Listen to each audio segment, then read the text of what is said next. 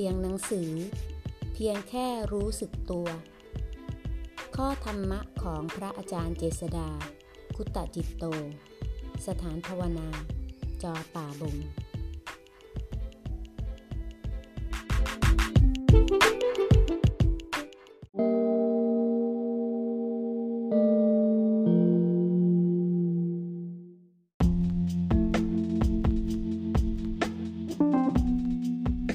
หน้า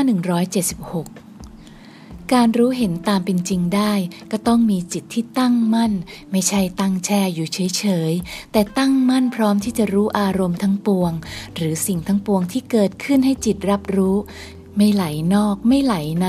ไม่ดึงดูด ไม่ผลักดัน แต่อยู่ในสภาพพร้อมรู้เป็นกลาง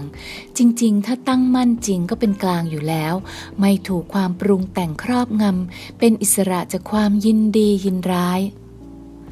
มิจฉาทิฏฐิคือความเห็นผิดเพียงเท่านี้เองที่ทำให้มุมมองทุกอย่างผิดไปจากความจริง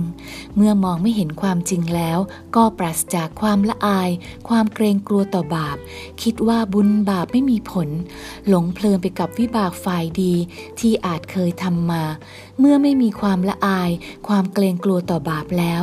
สติสัมปชัญญะก็ยากที่จะเกิดมีขึ้นในจิตใจได้เลย ปิดหนทางไปสู่สุคติ จนถึงความพ้นทุกข์ไปอีกนาน